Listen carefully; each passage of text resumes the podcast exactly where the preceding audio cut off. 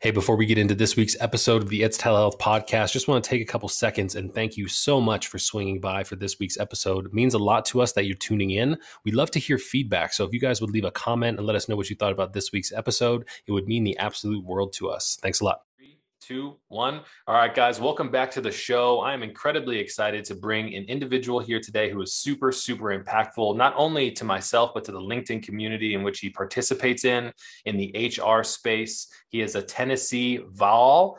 Um, it's so important to bring this man into the show today because he has unique perspective on, you know, the shift that's occurring around us in business. Um, Brian Poindexter, thank you so much for coming on the show, man. I really appreciate it.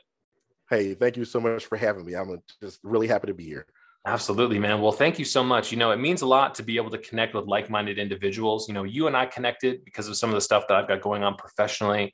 Um, but more so importantly, I was just so drawn to the character, the man who I connected with, your openness and your unique sense of self awareness. Before we start diving into that stuff, why don't you give kind of the audience a little bit of background on Brian, where he came from, and kind of where you're sitting in the world today? Absolutely. So I'm Brian Poindexter, um, HR consultant, trainer, and leadership coach from Performance Point LLC. Um, I've been um, in HR pretty much my whole career in some shape, form, or fashion. Now, I've been in leadership roles for over 20 uh, years in other uh, industries such as retail or warehouse or wireless or whatever the case may be. But somehow, some way, I always found my way back to HR in some in some fashion because my passion is people. I love to be around people. I love to see people grow, and I love to see people be able to maximize their gifts. And the only way to do that is to be able to discover who they are and what they are. Right. So um, that's just me in a nutshell. Um, as far as me getting into HR, HR is something that is a passion point for me um, because unfortunately we've seen a shift from what HR is. A lot of people see HR as administrative. They see HR as the gotcha people that are coming to get you when something goes wrong. Um, but we want to change that stigma. We want to get to the point where people can see that there's a lot of human and human resources, and it should be about people, not policy and profit. I mean, that's a that's a great point there. And I think we're seeing a dynamic shift in kind of how businesses are prioritizing the people over the roles in which we're trying to really capture. And I think, you know, especially today, and we can talk about this a little bit, maybe it's a great point for us to start off on, which is, you know, the great resignation and some of the drives behind that what from my unique perspective, I look at the great resignation in representing the time in which people started to recognize that them as people and their happiness mattered more so than the role that they were or that they were executing on in their organization. What mm-hmm. is your kind of two cents on the great resignation and kind of the shift that we're seeing? So I think you're spot on. Number one, the great resignation really got an opportunity for people to have options for the first time in a long time. Uh, so before the wool was kind of pulled over our eyes, right? There was a veil there of, hey, I'm just going to be able to come to work and I'm only worth what I give to someone else. Now, when the pandemic happened and it caused us to be able to rethink our, our aspirations, our goals, what we'll actually accept, is something about facing near death or something that is really powerful, like a pandemic, to make you say, you know what, I need and I can get something better. And that's where we are now. So now people have options, and now they're saying, I can choose what I want and where I want to be. And some organizations are scrambling a little bit now um, because it's the first time in a long time, decades for some, centuries for other companies, where they've never had to think about okay, people can go somewhere else and they don't have to be here. So people aren't just driven by the paycheck anymore. People are driven by their goals, they're driven by their happiness, they're driven by their inspiration. So, you know, the moment that happened, that's the shift that's happening now. Um, and now organizations have to decide do you want to be a part of the change or do you want to go status quo and try to do what we've always done?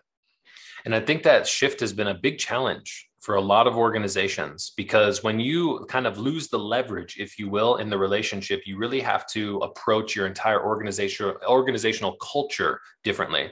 And you know, on your LinkedIn profile, you say that you are a culture con- or constructor. That's yes. super important. And I love the fact that you're leaning into that because the culture of an organization is so very important. And are you seeing a lot of organizations having to navigate that change in the culture that they represent right now? And what are some of the things that you're seeing?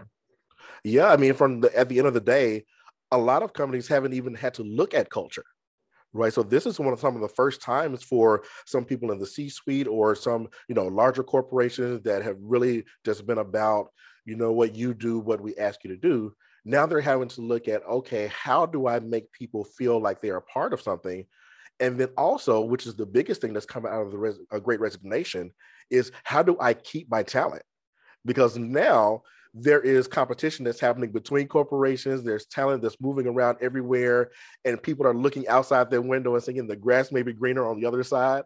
Um, and so now companies are looking at how they are operating. What am I doing to be able to make people feel like that? Hey, I want to be a part of this corporation going forward. And not only that, how can I pull other people to want to be a part of it as well? right? Some of the biggest ways to draw talent has always been word of mouth. It's always been reputation.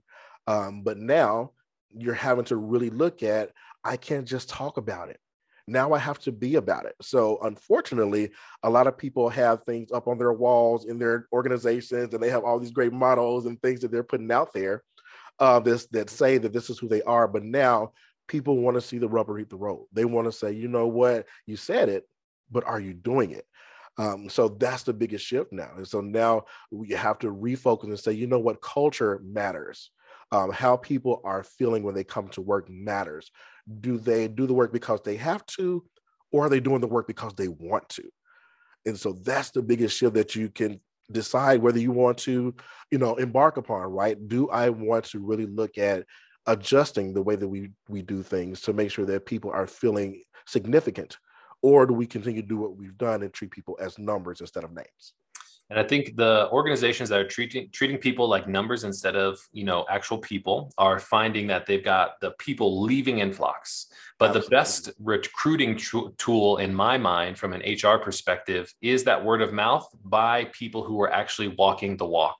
Yep. One of my, you know, people that I look to online and I look up to a little bit is uh, Gary Vaynerchuk.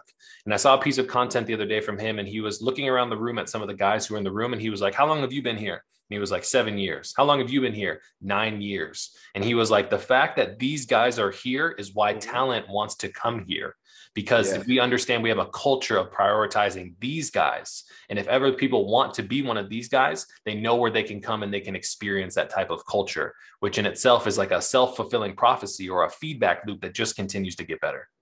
Absolutely. You know, that that's one thing that um that we really preach at Performance Point is finding those ways to turn your, you know, your um your actual people that are working for you into ambassadors uh, so at, at, first it's just like, hey, you're just happy to be here and get a paycheck. Now we need those people to be the ones that are going out and speaking on behalf of the company and making people feel like, you know what, I am so happy, I am so fulfilled that I want somebody else to experience what I experience. Um, that's one thing that is in the human spirit. That's what we do. It can happen negatively or it can happen positively. Uh, so we have to, as organizations, and especially in HR specifically, we have to look at ways to make sure that people are feeling fulfilled. And they are feeling like you know what? This is something that i want to share. Something that you really like to you know to to have like think about the best food that you eat. As soon as you eat that food do you just keep it to yourself? Or the first thing that you do is go and tell somebody. You're going to take a picture of it and put it on instagram and say I'm hey look at what i'm eating. I mean or you're going to like oh my goodness you have to try this right uh, so that happens. Or it can happen on the other end to where that food was so bad never go there again right? So uh, we have to you know be mindful of hey are people getting what they need now? Um, and also a little bit of what they want to make them want to stay and want to be ambassadors for the company I mean, that's just so powerful. Um, and I think about, you know, brand, building brand in itself really is represented by the people who represent the brand and themselves, the people. And, you know, when I've had good experiences with different organizations, it's always been the person who led or was the tip of the spear who gave mm-hmm. me that experience. I was like, I love what you guys are about. And right. having them kind of re involve themselves in the overall experience that is the brand is something that's so powerful to me. And so last time we talked, you know, I was talking about the launch of our newest brand, Francis, and how we really have an emphasis of positivity, encouragement, support.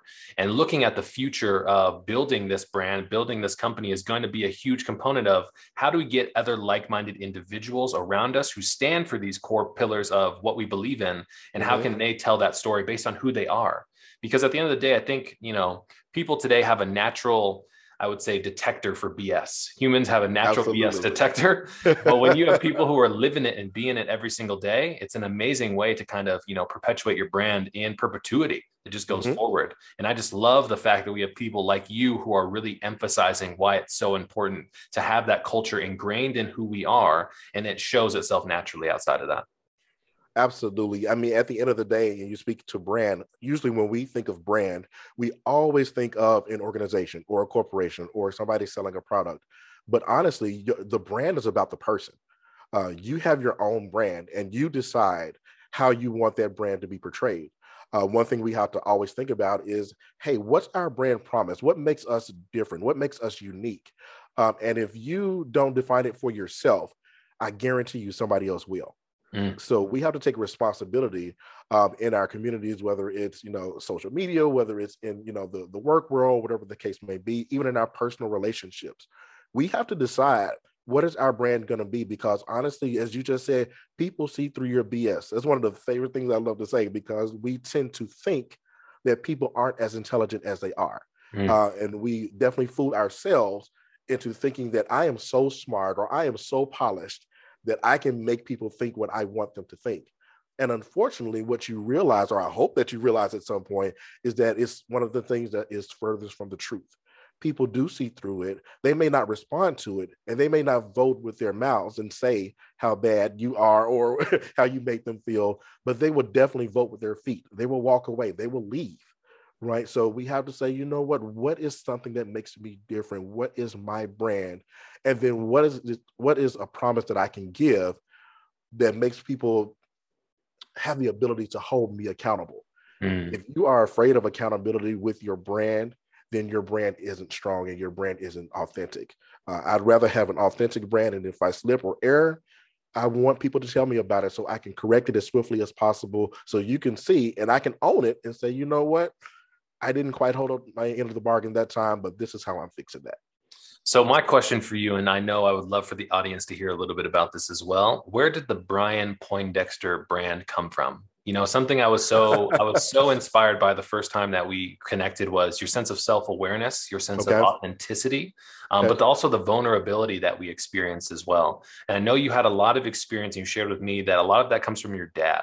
So why don't you give us a little bit of understanding of Brian's upcoming or his upbringing and kind of why those you know characteristics of who you are your brand are so visible today? Because like i said and you pointed to this we have a natural bs detector. The first right. time i interacted with you i could see that you were authentic and my subconscious mind said this is a good one. So let's continue the conversation. But where'd that come from so you hit the nail on the head. I know, as, as we talked about before, uh, my biggest inspiration in my life uh, has been my father, and I know we hear you know that a lot from people. Oh, it's my parents, so on and so forth.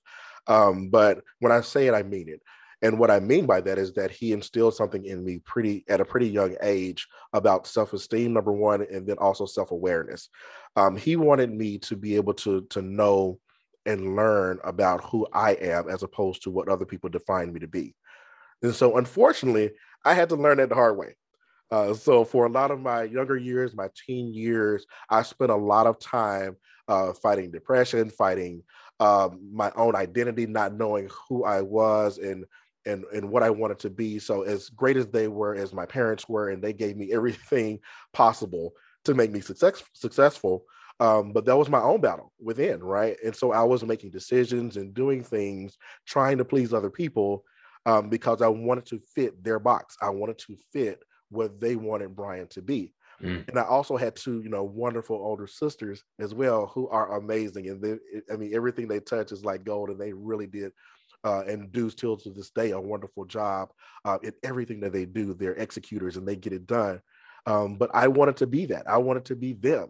Uh, so I would put that pressure on myself, and nobody was putting that on me but me. Um, and so you know, at, at some point I had to realize and learn um, that that just doesn't work. It's just not something that is sustainable. So my dad had to sit me down one day and say, you know what, we need to talk about what you need to do differently to find yourself. Who are you? And it was an interesting question. He said, don't answer me now. mm-hmm. uh, I really want you to sit back and I want you to think about it. I want you to decide what it is that you are, what you want to be, uh, what do you want to be involved in, and how do you want people to remember you? And so when I you know, go ahead, I'm sorry. No, I'm saying such an important question to be able to work off of. And I apologize to interrupt, but who do you what do you want to be remembered by? And I think that's such a, a north star to be able to engage from. Um, is if we can reverse engineer that, the steps to get there seem pretty easy. Absolutely. I mean, you know, that's it's the fabric of of what we can become if we can be able to to see and have that vision of this is what I actually want to be remembered for. This is how I actually can plant my flag in the world. I don't care how big my flag is. It doesn't have to be something that everyone can see from all around the globe. Um, but I should have planted my flag somewhere and made some type of an impact. Um, and and my father and my family, people around me, were impact makers, and I wanted to be that as well. But I needed to find out what mine was. Mm-hmm. Uh, and so, you know, at, at, the end of the day, what I figured out pretty quickly as I got into uh, my work years and really got into the work world, work world, that my impact would be with people. My impact would be with growing people uh, and helping them to be able to find something that they may not have even known they have themselves, but you just need that helping hand or you need that little uh, nudge to be able to get you on the road to, you know, your destiny that you actually have for yourself and not what the world says it should be. Well, a huge part of that navigating that road of what you should establish for yourself is self esteem. And so I want to get what your definition of self esteem is and the role that it's really played kind of as you've gone through the different seasons of your professional career and your personal growth. Mm-hmm. So, self esteem is number one about authenticity. Um, if you really want to feel good about yourself, you have to know and understand who you are, what you can do, and also what your limitations are we all have things that we are great at, and we also have things that are challenges or opportunities, and some things that we just literally can't do, and that's okay. Um, but the authentic, authenticity piece has to happen first. You have to be able to self-assess.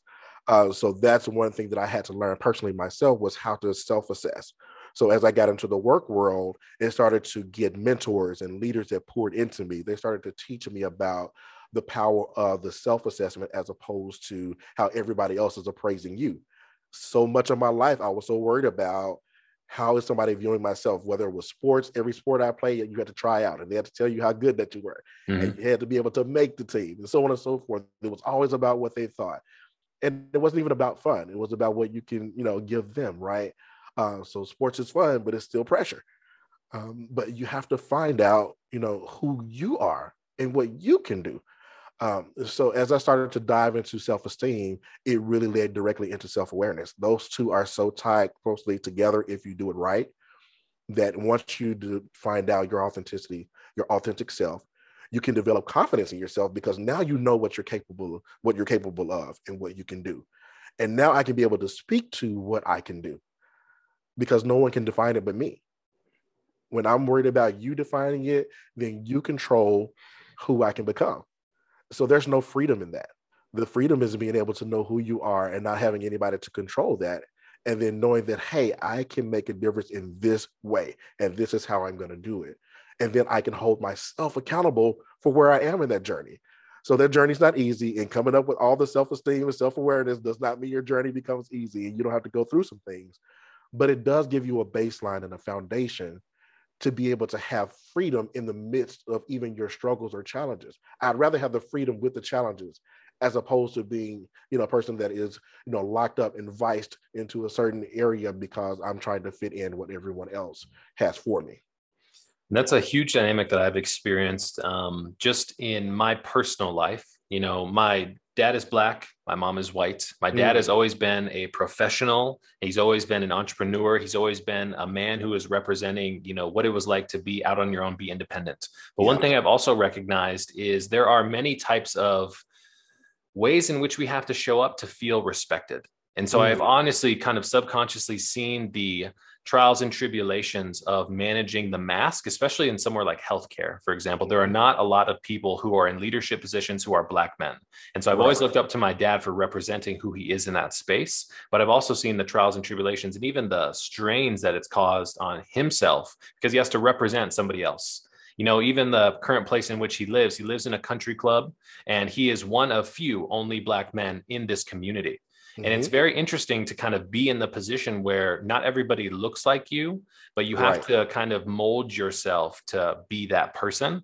And so, you know, it's just like it's an interesting time to kind of be in leadership, to be a young black man and to represent kind of people who weren't able to get here because of some of those self-esteem issues that came along the way. Mm-hmm. And so it's like, you know, I really resonate with your dad's ability to establish that self-esteem in you because that's a huge component.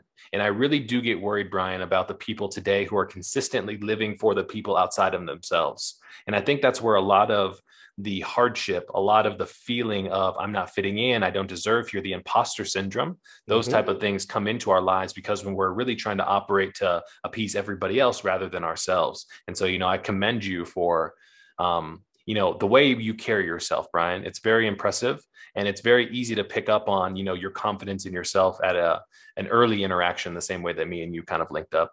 Mm-hmm. I mean, at the end of the day, um, respect is a funny word um, and, and, respecting can take you in a lot of different ways. Um, but what I had to learn was uh, respect starts at home. Respect starts within yourself, and you have to be able to respect exactly who you are. And we all have things that make us different from the world, make us unique from the world.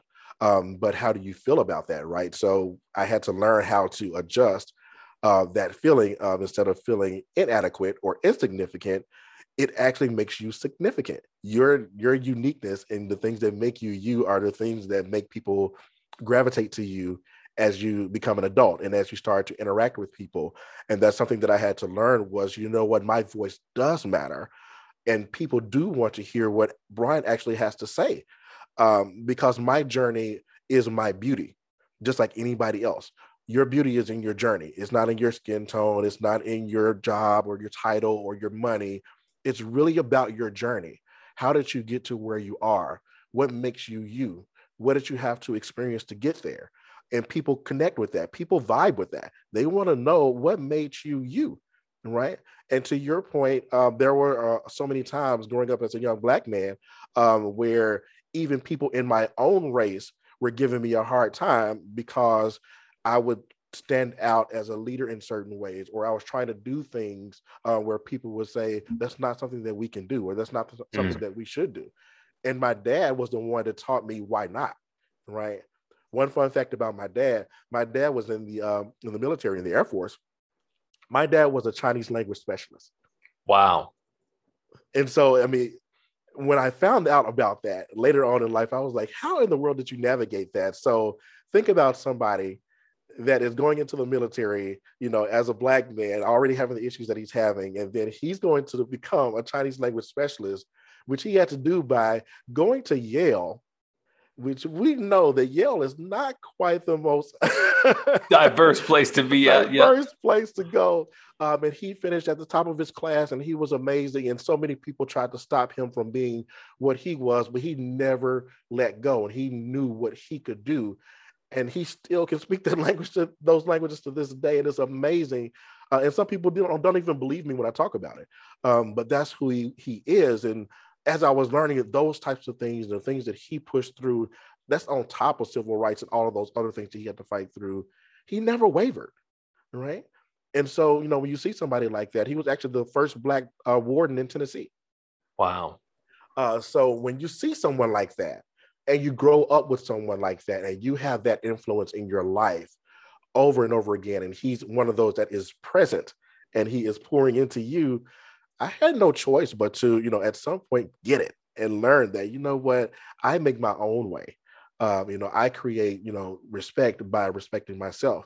So i wanted to make sure and this was my thing that no matter where i was who i came across what company that i'm in that i can feel comfortable so I don't feel weird around a different race. I don't feel weird around a different gender. I don't feel weird in a different industry. I just feel like that I have something to offer. That is something you have to work for. And that took a lot of work to get there. When people see the confidence now, don't get it twisted. That took a lot of work, you know, mentally to get there. Uh, and now I'm happy about it, proud of it. And I want people to feel that as well. And I want them to get it earlier than I did. Yeah. Have you had some moments that have tested Brian early in the seasons of your professional career where you have maybe an example you could share with a group of people or an experience that Brian has had early in his career where he didn't have the confidence or didn't have the reps, if you will, to kind of represent the confident person who you are today? Um, absolutely. Uh, I I can remember my first uh, my first leadership job that I had um, in retail. Uh, and when I got into this leadership job to actually have my uh, my own store for the first time, um, and I always told myself that when I got to that point that I was going to lead in my way. I was going to make sure that I treated people with the utmost respect and that, you know, that we would have collaboration, so on and so forth. Unfortunately, I had a leader that didn't believe in that. And I had a leader that really wanted to push through to me that you only get what you need from people. You don't do anything else. Mm. So you basically use them for what they can get for you. Um, and he taught me as if that was the key to success. That was the key to the best kind of leader. And it caused such a fracture in me as a leader because I was so torn. So on the one hand, I wanted to be the type of leader that I was brought up to be and that I thought and, and envisioned that that's what people would love. And then my very first leader that I have told me differently and told me that, you know what, you're not going to make it in this in this business because you care too much about people and you need to see them more like numbers. Somebody actually told me that. Hey guys, just want to hop into this week's episode and show a little bit of love if you guys are still listening. It would mean the absolute world to us if you shared this episode or the podcast in general with some friends and some family. We love to get more ears on the podcast so we can improve, get more feedback, and create a better show for you guys. But just want to hop in here, show a little bit of love, and ask for your help. Thanks. And was that part of that internal strife? Because I'm, I'm, guessing at this point in time, you know, you've got your background of your father, your family, everybody who's supporting you, and they've pointed you in the right direction. Yep. And I know other people who are listening to this or will come across this interview in the future are going to find themselves in the same type of position. So, how do you, what would you be your suggestions for navigating that internal turmoil? Because once again, like we talked about in the very beginning, we always seem to, manage different masks yes. in different scenarios. And I think many people still show up as a different version of themselves in the workplace. And mm-hmm. maybe we have some internal conflict about going against a leader's way of leading because we know that doesn't feel right intuitively. So what would be kind of your suggestion and kind of your experience for navigating that internal, you know, conflict? No, that's a great point that you bring up. And one word that uh, that I'm passionate about, that my leader Brad Fetterman is passionate about, that we talk about, and why we even had such synergy when we came together was the word alignment. I had to learn the difference between agreement and alignment. Uh, so coming into a job, you know, young, uh, going into leadership, already facing a lot of the, you know, the difficulties and challenges of being, you know, a young African American man uh, going into one of those positions. Um, I had to learn that everybody's not going to agree with me, and that's perfectly okay. But what I had to focus on was how can I get people to be aligned with who I am and what I'm about. So I don't need to agree even with my my boss right it's not about that but i can speak to the point and talk to the point to where you know what? I need you to understand who i am. I want to better understand who you are and then we can come in alignment of what are the things that are the most important that you want to get done as i'm in this role? So as i got mentors and people started pouring into me what i learned was that i had to learn how to speak people's languages to be able to get alignment right? Okay. so if my leader felt like that I wasn't getting it done because I was treating people in a certain way. I was like, you know what? Let's get past that. Talk to me about what you want me to accomplish.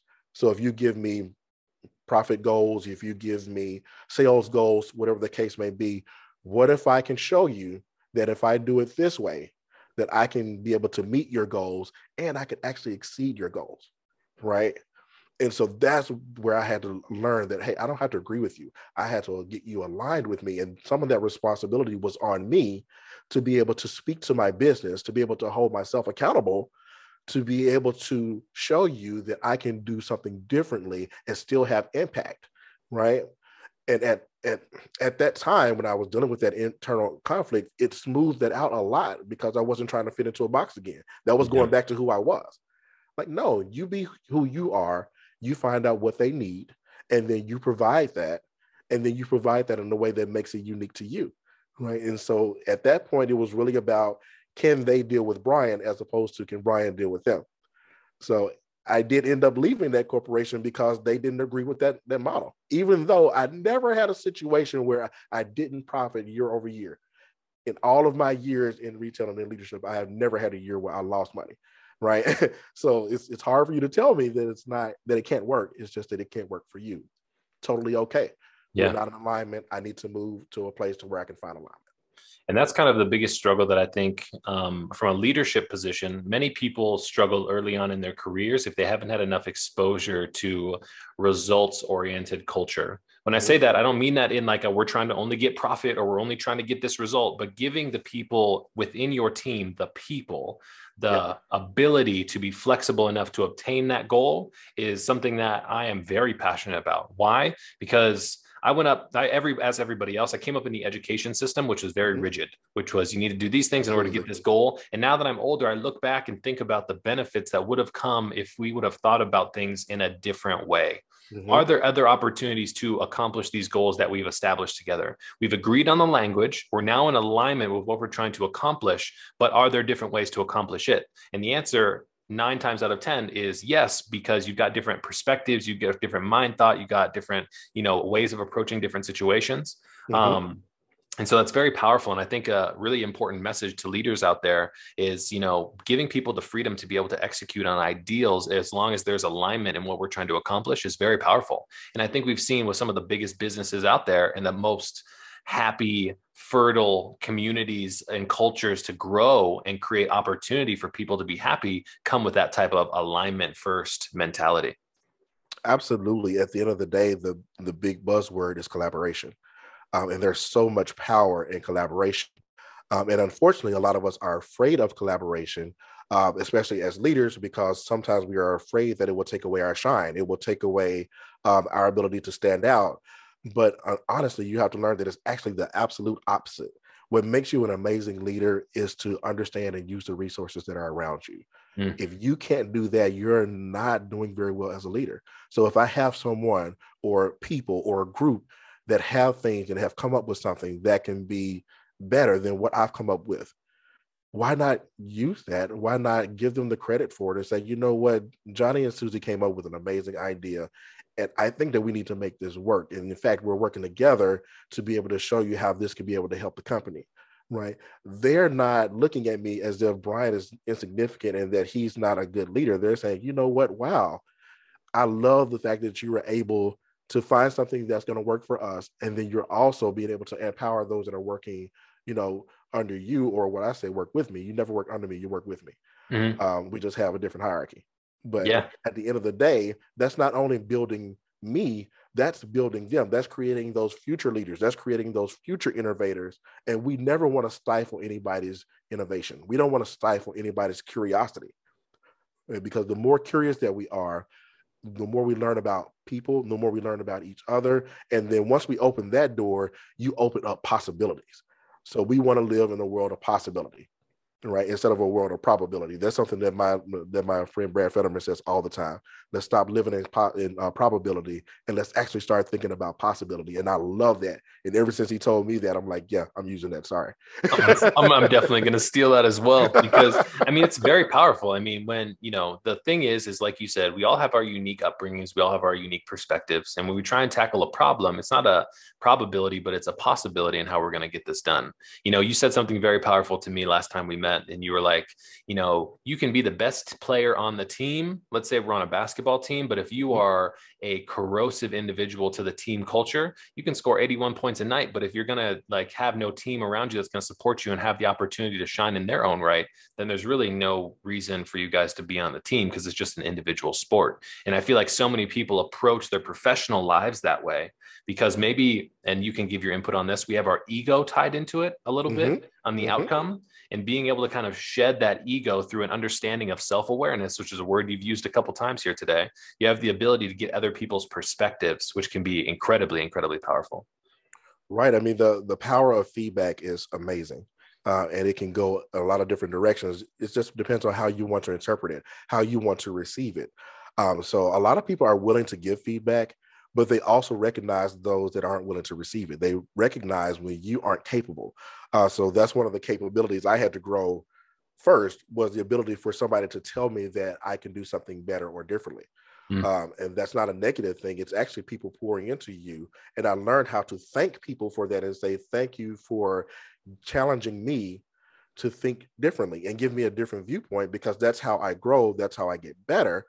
Um, but it's not always easy to hear that. It's not always, you know, a fun thing to get that feedback. Um, but the more that you can do that, the more that you realize that you have different things to offer than you thought before.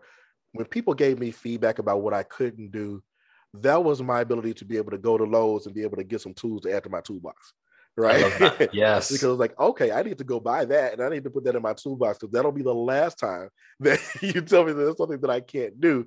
Uh, if it's something that I can actually learn and it's within my limitations, I'm going to try to figure that out and I want to add that to my toolbox. If nobody ever told me that, if nobody ever said, you know what, you need to think about this in a different way, Brian, then that would never be in my toolbox. And what I never wanted to be was that person that was pigeonholed into one thing. Um, the one thing that I feel the most confident about when people ask me, "Hey, what makes you feel confident now?" is that I feel like that there's nowhere that I can't feel comfortable. There's nothing that I can't learn if I'm given the right circumstance, because I'm willing to receive the feedback. I'm willing to get what you can give me and then use that, turn that around to say, "Hey, you know what? This can make me better." So if I'm the best player on the team, but I never learned how to pass the ball, if you teach me that, hey, we could score just as many points when you pass to somebody else and they score just as much as when you score, right? And you're like, wait a minute, that's a lot less pressure on me. If I don't have to score 81 points a game and yeah. I only score 30, but somebody else is scoring 30, hey, what's wrong with that? Right? Why is that a problem? And does that diminish my star? No, it doesn't. It enhances my star. Uh, so it's just a different mindset. It's a different way of viewing things, and you need people to pour into you to be able to get that. And to this day, I love that. I love when somebody is going to challenge me and say, "Hey, have you thought about this?"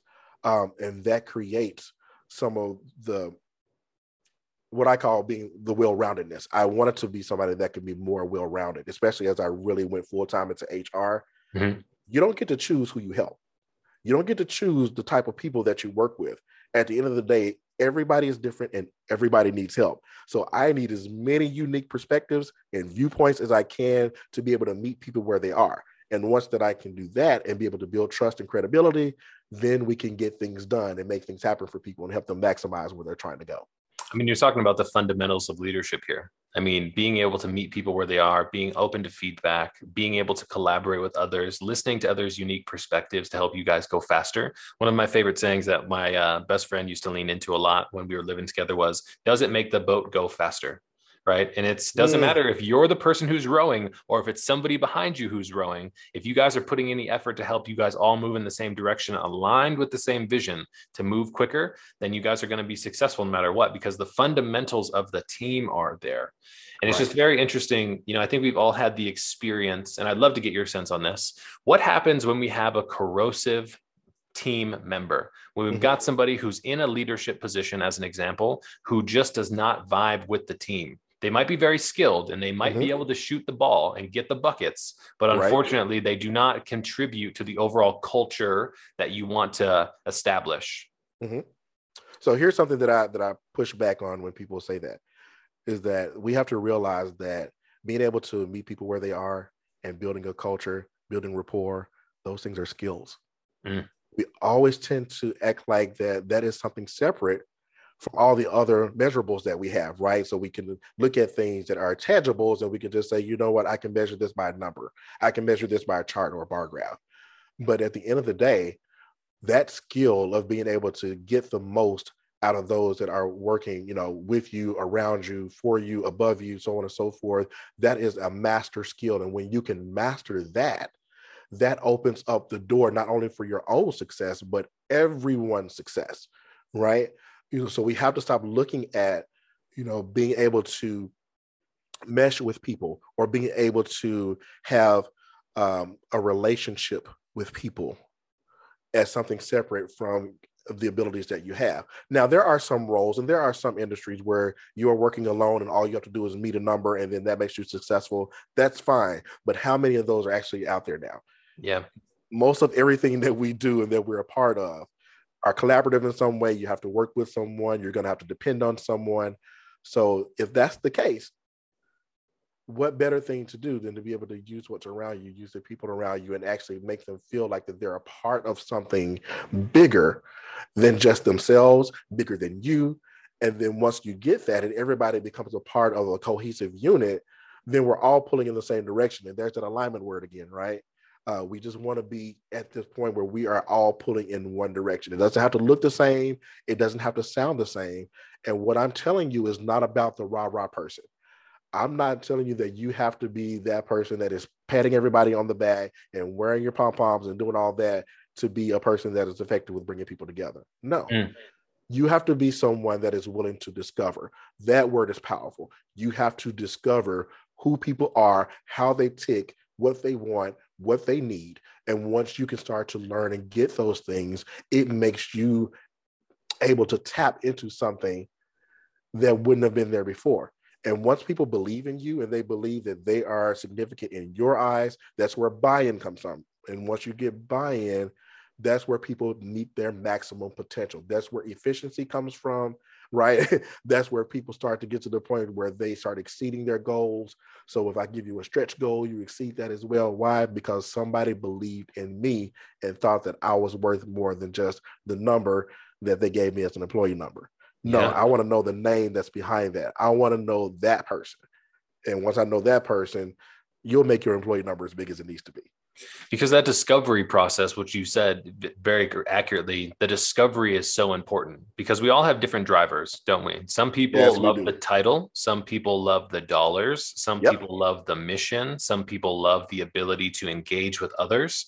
And so i think that's so important to recognize and this is one of the biggest bones that i guess i could pick against like standardized job descriptions right? You're looking for the job description and you're acting like everybody has the ability to fill this box perfectly. But there right. are so many different drivers because we're all so unique that come along with that. So, how do we kind of dive a little bit deeper into that discovery process, if you don't mind? And kind of what are some of the core fundamentals and kind of establishing? Um, I guess in recognizing from a leadership position that mm-hmm. everybody is unique and they have those different switches you can hit to help them be their best selves. I mean, you're you're hitting the nail on the head already. At the end of the day, discovery is is really about stepping back and realizing there's something to learn. Uh, one thing you hear a lot of people say, and I'm not sure that we all actually do so, is that we should always be lifelong learners. And when we say that, we don't necessarily apply that to people. We always apply that to a certain skill or a trade or whatever the case may be. Um, but if you're a lifelong learner, truthfully, that definitely applies to people. So number one, you have to know that people are our greatest resource. Anybody that's ever followed me on LinkedIn and all that, you hear me say that over and over again. That's one of my biggest feelings and things that I believe in is that that is our greatest resource by far. We just don't utilize it. So that's something that we have to do is find out how to dive in and find out what people can can offer because we all have something to offer it's just whether we find that. And then even from a talent standpoint, and when we're recruiting or when we're looking for people, we have to get out of that mindset that there is a perfect hire. Newsflash 2022, there's no such thing as a perfect hire. Nobody will fit that box perfectly. Right. And so even if they're everything that they have on their resume lines up beautifully, there's going to be something in there that's not going to line up perfectly. Right. Because there's no such thing. There's no perfect being and I promise you, your job description is not perfect that you gave. Yeah. so, so we have to get out of that portion as well of trying to make, you know, trying to make the perfect job description and then expecting to get a perfect hire. There's so many things that are being left out of that, and that big thing that's left out is transferable skill. I am a huge, huge, huge believer in transferable skill there are so many things and experiences that we have in our prior jobs, uh, relationships, whatever the case may be, that can be applied to something else. We just have to have a company, a leader, whatever the case may be, that is willing to teach me how to use what I have to benefit the company that I'm going to work for. Right. That takes a different investment in people, but that's what's needed now. Right. The the companies that are making it the companies that are surviving the great resignation are the ones that are starting to master upskilling and they're starting to master finding people outside of the box. So instead of looking for the person that can do all the tasks that you're looking for, how about finding that person that fits the culture that you want to build? I'd rather have that person. If you fit that culture that I want to have and represent my company, that brand image that we talked about, yep. and I want to be about what I say, I need the people to fit that. And sometimes you may not have the perfect skill set to fit what I need, but you are the perfect person that is moldable to become what I need. Right. So we have to adjust the mindset. We have to think about things differently and that's how you start to tap into the great resource that that is people because otherwise you are pigeonholing yourself into a certain type of person and then that toxic person that you talked about before that's in that company or in that culture that's what happens. You got that quote unquote perfect hire for the task and they have no fit into the culture at all. And that will kill any organization from the inside out. It's like a cancer. It will always kill from the inside out. And that's what you can't have yeah, I mean, that alignment with your culture is so important. And I just love the emphasis on people because at the end of the day, you know, one of the comparisons, I think I brought this up last time we talked, people often ask, are you in a B2B business or are you in a B2C business? And at the end mm-hmm. of the day, mm-hmm. you're really in a P2P business. Yes. People to people. I mean, that's just the most important thing that I can continue to eff- emphasize is we're all people at the end of the day going through a human experience together. And I love the fact that you kind of pointed the direction at the lifelong learner because there's always going to be new industries, there's always going to be new opportunities, but there's always going to be that transferable skill that we carry with us and many times that skill is the ability to adapt and learn on the fly. And when you have a culture of people who have the ability to put in the time, the effort, and the work that it takes to get those new skills, I mean, we can really do anything. I think that's one of our greatest attributes as people is the adaptability that we have to be able yes. to deploy ourselves in different situations. Um, just so, so powerful, you know. Um, it is just such a pleasure to be able to have people like you on the podcast because when you speak it, it makes so much sense. When you articulate it, it's obvious. And you know when you're coming from such a simple position of you know aligning ourselves having the self-awareness having the self-integrity but also having um, you know the confidence in ourselves and the self-esteem to be able to show up as our true selves. And i think that's so much of what people are asking for today. I just want to show up as myself and be happy. Absolutely. And when i can find an opportunity to align those things with what i do on a daily basis life is a lot more fulfilling and to go back with what I said a little earlier, you know, I worry about people today who are simply chasing the dollars because mm. sometimes maybe we think by looking around at us or looking around that those things are going to fulfill us. Mm-hmm. But often people say they're not. But when you can find a mission, when you can find your tribe, when you can find your group of people who you want to work with, life is a lot more enjoyable. And so I hope that people find that in these next couple of years as we find our feet again as a country, yes. as a nation, um, and finding out what makes us happy because it's a lot more enjoyable that way. Um, as we kind of land, land the plane here today, as like I, as I like to say, what would be you know your perspective today, Brian, with being happy, being positive, and kind of blocking out all of the noise I think that is around us? Because when I look around, I see more negativity coming in at us in every direction. And so, how is Brian showing up as his best self, as his fulfilled self, and as his self who can pour into other people's cup because he kind of gives himself the space to kind of exist? Well, first of all, the, the thing that really helps me and what I had to learn was that uh, positivity is not a curse. And, and unfortunately, uh, in a lot of places and in a lot of uh, societal areas, we tend to think about it as a, a, point of weakness. If you're positive, you're somebody that's not realistic. You're somebody that is, you know, cup half full, but you can't see what's really happening. Um, and I push back on that. I've learned that you can be positive and still have a, a, tone of realism in you. You can still know what's going on around you. It's just getting to the point where you can choose your mindset. Uh, so that's you know that's something that is powerful to me that's always stuck with me. Uh, right, and there's something that I learned when I was with Nike. So I spent a lot of time with Nike, and one of the maxims that they had was choosing choosing your attitude, um, because at the end of the day, you're the person that decides what you want to bring. Um, it's not about what somebody did to you. It's not about what somebody said to you. It's about how you respond. Um, so at some point, I had to learn that my response is my power. My positivity and my mindset is my power, not your words, not you know the box you're trying to put me in. It's literally about you know what? There's something greater. I believe it. I believe in people. I believe that there is something better than what we're showing. And even some of the worst people that I've come across um, I still feel like that, you know what, in the right circumstance, in the right conversation, it can be turned around, right? And as long as I have that belief and as long as I really believe in people, that will always drive my happiness and it will always drive my ability to be comfortable in my own skin. Um, and also to to feel like that there's hope. The one thing that I fight, you know, as we finish up, is hopelessness. That is my bitter enemy. I do not like when people feel hopeless, uh, and that's what and and the only way that we fight it for me is to give people options. So that's always my brand statement is that I'm here to give people options. That's it. That's all I'm here for. Once you have options you make the, you make informed decisions you feel significant you feel like you're in control of your life and then that's what it's all about. When we feel like we have control and we feel like that we can make informed decisions in our lives that is utopia right? So that's what i want to help people to find that's my goal in life. So hey if you ever want to know what brian's about i want to give people options.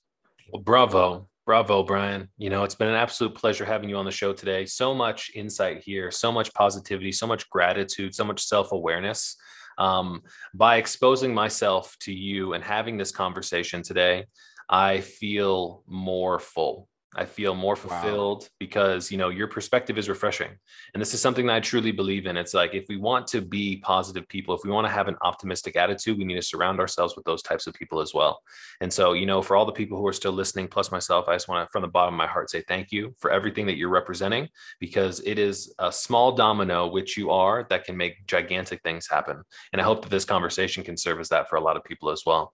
So, you know, once again, guys, thanks so much for listening to the show. It's been an absolute pleasure. Brian, Brian Poindexter. As before we leave here today, actually give everybody an option to come check out the work that you're doing. Direct us to your website. Use this as you know your time to shine the light on you, if you will.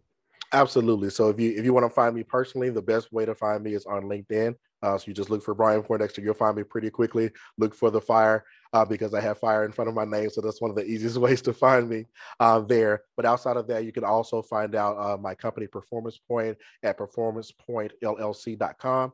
Uh, you can learn about me and learn about what we're about. A lot of the things that I'm talking about today, that's what we believe in as a, as a company as well.